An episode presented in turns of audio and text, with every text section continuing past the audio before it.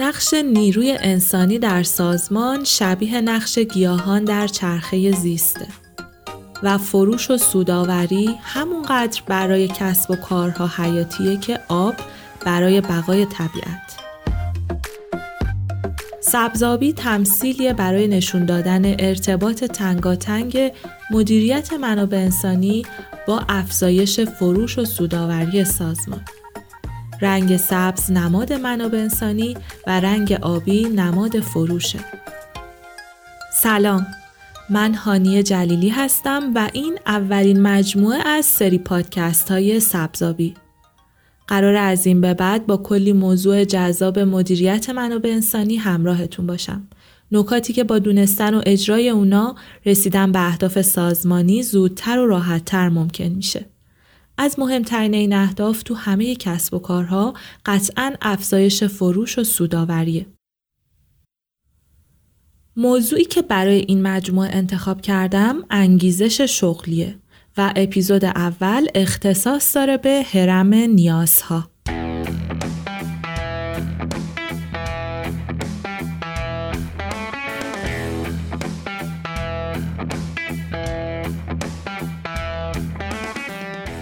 تو کشور ما یکی از مشکلات همیشگی مدیران اینه که اغلب کارکنان به دلایل مختلف نسبت به شغلشون بی انگیزن که این باعث افت کیفیت کار میشه. حالا اگه مدیری پیدا بشه که بتونه در کارکنانش انگیزه پایداری ایجاد کنه می‌تونه خودش رو از مدیران دیگه و سازمانش رو به نسبت رقبا متمایز کنه. چون معمولا مدیران دیگه اصلا به فکر انگیزه دادن به کارکنان نیستن.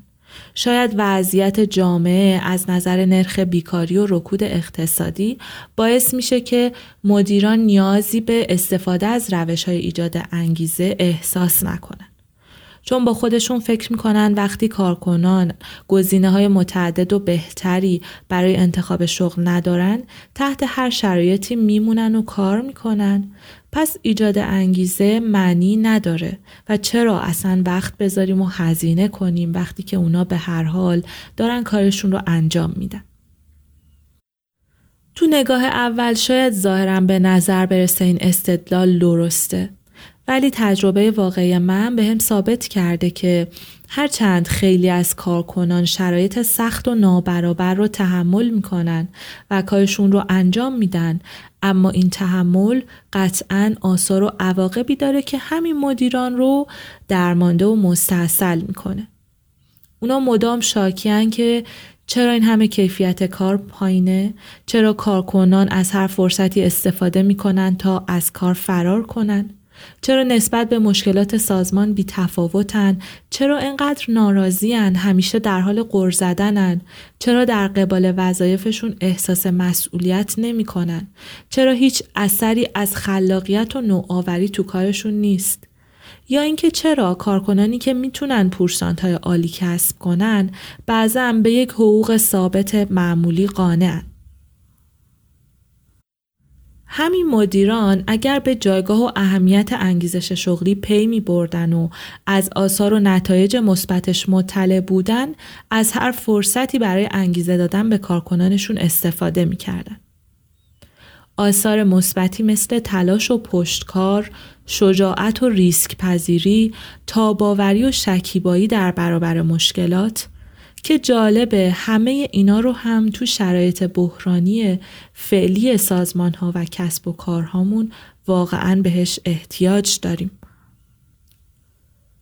خب فکر می‌کنم صحبت در مورد اهمیت و آثار انگیزش شغلی کافی باشه و بریم سر اصل مطلب. انگیزه حالتی از تحریک شدنه که انسان رو وادار به عمل می‌کنه و انگیزش یعنی فرایند ایجاد انگیزه. اما چه چیزایی ما آدما رو برانگیخته می‌کنه؟ یعنی تحریکمون می‌کنه تا دست به عملی بزنیم یا رفتاری رو از خودمون بروز بدیم. جواب این سوال رو چهل سال پیش آبراهام مزلو پیدا کرد. اما قبل از اینکه وارد بحث نظریه های انگیزش و استفاده های کاربردی اونا بشم توی پرانتز می‌خوام یه توضیحی بدم در مورد ذهنیت اشتباهی که راجع به مباحث علمی و استفاده از اونا در مدیریت کاربردی وجود داره. این ذهنیت که عنوان کردن و آموزش اینجور مطالب کار بیهودهیه چون در عمل قابل استفاده نیستن. یکی از دلایل این طرز تلقی این می‌تونه باشه که اغلب شخصیت های علمی کشور ما تو مشاغل آکادمیک باقی موندن. یعنی وارد بازار نشدن تا معلومات دانشگاهیشون رو به زبان بازار در بیارن و وارد کسب و کارهای عمومی کنن. در حالی که دقیقا برعکس این قضیه اتفاق افتاده یعنی افرادی که اصطلاحا کف بازار بودن و با سالها آزمون و خطا مسیر موفقیت رو پیدا کردن اومدن و وارد عرصه آموزش و مشاوره شدن تا تجربه هاشون رو در اختیار دیگران بذارن. همین گروه هم هستن که تاکید می‌کنن مباحث علمی چندان کاربردی نیستن و فقط تجربه های واقعی بازار با ارزشن. اما سوال من از شما اینه مگر نظریه های علمی چیزی بجز تجربه هستند؟ تجربه هایی که توسط محقق ها بارها تکرار شده تا به اثبات رسیده. اصلا اصطلاح تحقیقات تجربی خودش گویای این مطلب هست. و در نهایت اگر بدونیم آمریکا به عنوان ابرقدرت اقتصادی دنیا تمام پیشرفت های دهه اخیرش رو مرهون اجرای نظریه مدیریت مبتنی بر هدف پیتر دراکر بوده شاید گاردمون رو نسبت به مباحث آکادمیک مدیریت باز کنیم و بهشون نه به چشم تحقیقات تاریخ مصرف گذشته بلکه به عنوان ابزارهایی نگاه کنیم که امتحانشون رو پس دادن و می‌تونیم با اطمینان کامل ازشون استفاده کنیم.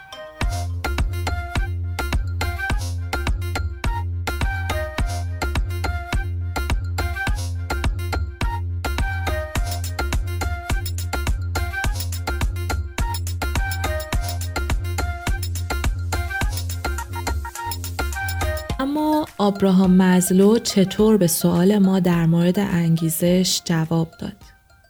به اعتقاد مزلو منبع و سرچشمه انگیزش نیازها هستند. مزلو مطرح کرد که سلسله مراتبی از نیازهای انسان وجود داره که باید برآورده بشه اما برخی از این نیازها مهمتر از نیازهای دیگر و استدلال کرد که این نیازهای مهمتر حتما باید برآورده بشن اما سایر نیازها تاثیر کمتری در رفتارهای فردی دارند. به عبارت دیگه ما اول نیازهای مهمتر رو رفع می کنیم و بعد به سمت نیازهای کم اهمیت تر پیش میریم. مزلو سلسله مراتب نیازها رو به شکل یک کرم ترسیم کرد که همه ما کم و بیش باهاش آشنایی داریم و می‌دونیم که نیازهای مهمتر پایین هرم هستند و هرچی به سمت بالای هرم پیش میریم از اهمیت نیازها کاسته میشه. سطح اول نیاز فیزیولوژیکی شامل نیاز اولیه به غذا و سرپناه و استراحت. سطح دوم نیازهای امنیت مثل امنیت فیزیکی و روانی. سطح سوم نیازهای اجتماعی مثل عشق و تعلق خاطر و پیوندجویی. سطح چهارم نیاز عزت نفس مثل نیاز به احترام از طرف سایرین. و سطح پنجم نیاز به خودشکوفایی رو شامل میشه. که در این مرحله مردم می‌خوان به بالاترین سطح از پتانسیل خودشون برسن و دوست دارن که بهترین کار ممکن رو ارائه بدن. اما علاوه بر اینا مزلوب به یه سری یافته های دیگه هم دست پیدا کرد که خلاصش رو براتون توضیح میدم. اینکه نیازها اساس و منشأ زیستی و غریزی و ژنتیکی دارن. یعنی قابل یادگیری و اکتسابی و یا قابل تغییر دادن نیستن. اینکه به طور کلی این نیازها در همه انسانها مشترکن و اینکه به طور ناهوشیار بر رفتار انسان اثر می‌ذارن. و اینکه هم انسان رو وادار به فعالیت می‌کنن هم به اعمال و رفتارش جهت میدن. و وقتی یک نیاز ارضا شد دیگه بر رفتار انسان تأثیری نداره و یه نیاز بالاتر جای اونو می‌گیرن. و از همه مهمتر اینکه ارزای نیازهای انسان هرگز و هرگز پایانی نداره. اما همه اینا رو گفتم که حالا بگم شما به عنوان مدیر منابع انسانی یا مدیر کسب و کار خودتون از این یافته های مزلو چطور می‌تونید استفاده کنید تا انگیزه کارکنان رو بهبود بدید. قدم اول اینه. باید جایگاه هر کدوم از کارکنان در سلسله مراتب نیازها رو مشخص کنید. این تشخیص هم خیلی ساده است. احتیاج به مهارت یا ابزار سنجش خاصی نداره. با یه نگاه کلی به میزان درآمد و کیفیت زندگی فرد و نهایتا چند تا سوال ساده میشه فهمید. اما اگر می‌خواید کار اصولی تری انجام بدید که قابلیت بایگانی تو پرونده های پرسونلی رو داشته باشه می‌تونید از پرسشنامه های سلسله مراتب نیازها از دیوید لستر و یا پرسشنامه جونز و فیفر استفاده کنید. بعد از این مرحله که جایگاه هر کسی رو در سطوح حرم مظلوم مشخص کردید قدم دوم اینه باید مشخص کنید که عوامل انگیزشی مرتبط با هر سطح چیا می‌تونن باشن.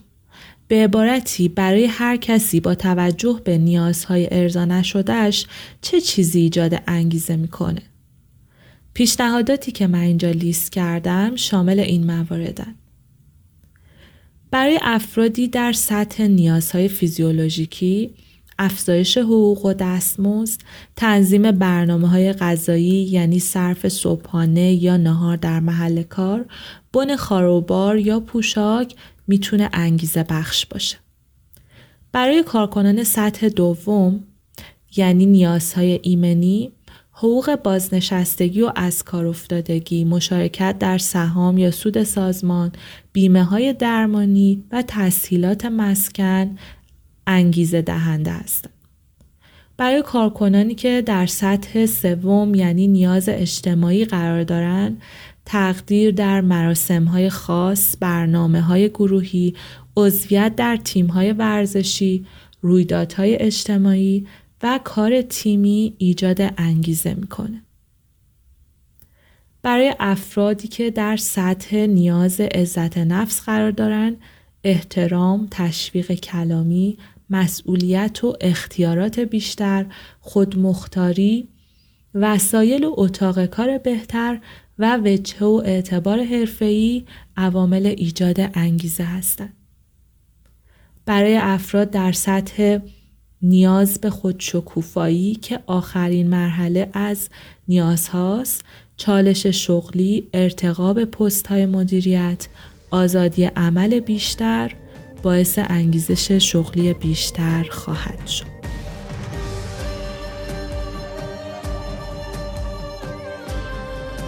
اگر بخوام کل صحبت تا اینجا خلاصه کنم گفتم که بیشتر مدیران فکر می‌کنن نیازی به مدیریت انگیزش کارکنان نیست چون از آثار مثبتش بیخبرن. با مشکلات زیادی دست و پنجه نرم می‌کنن که نمی‌دونن ناشی از بی انگیزه بودن کارکنانه. گفتم که انگیزه حالتی از تحریک شدن که انسان رو وادار به عمل می‌کنه و این محرک به اعتقاد مزلو چیزی نیست جز نیازهای اساسی انسان. گفتم که نظریه های علم مدیریت که در دانشگاه ها تدریس میشن به اندازه تجربه های حرفه‌ای مدیران پیشکسوت و حتی در بعضی موارد بیشتر از اونا کاربردی و قابل اتکا هستند. و بعد از تشریح نظریه سلسله مراتب نیازهای مزلو گفتم چطوری میشه ازش برای افزایش انگیزه کارکنان استفاده کرد. در اپیزود بعدی هم دو تای دیگه از نظریه های مهم انگیزش و روش های استفاده از اونا رو براتون توضیح میدم. من این پادکست ها رو در کانال تلگرامی با آیدی ادساین سبزابی پادکست آپلود می کنم و در آینده نزدیک از طریق اپ های پادگیر هم می‌تونید بهشون دسترسی داشته باشید. لطفا نظرات و انتقادات و پیشنهادهاتون رو برام بفرستین چون کمک می‌کنه کارم رو ارتقا بدم. بهترین راه ارتباطی با من صفحه اینستاگرامم هست. تا فردا شب و اپیزود بعدی خدا نگهدار.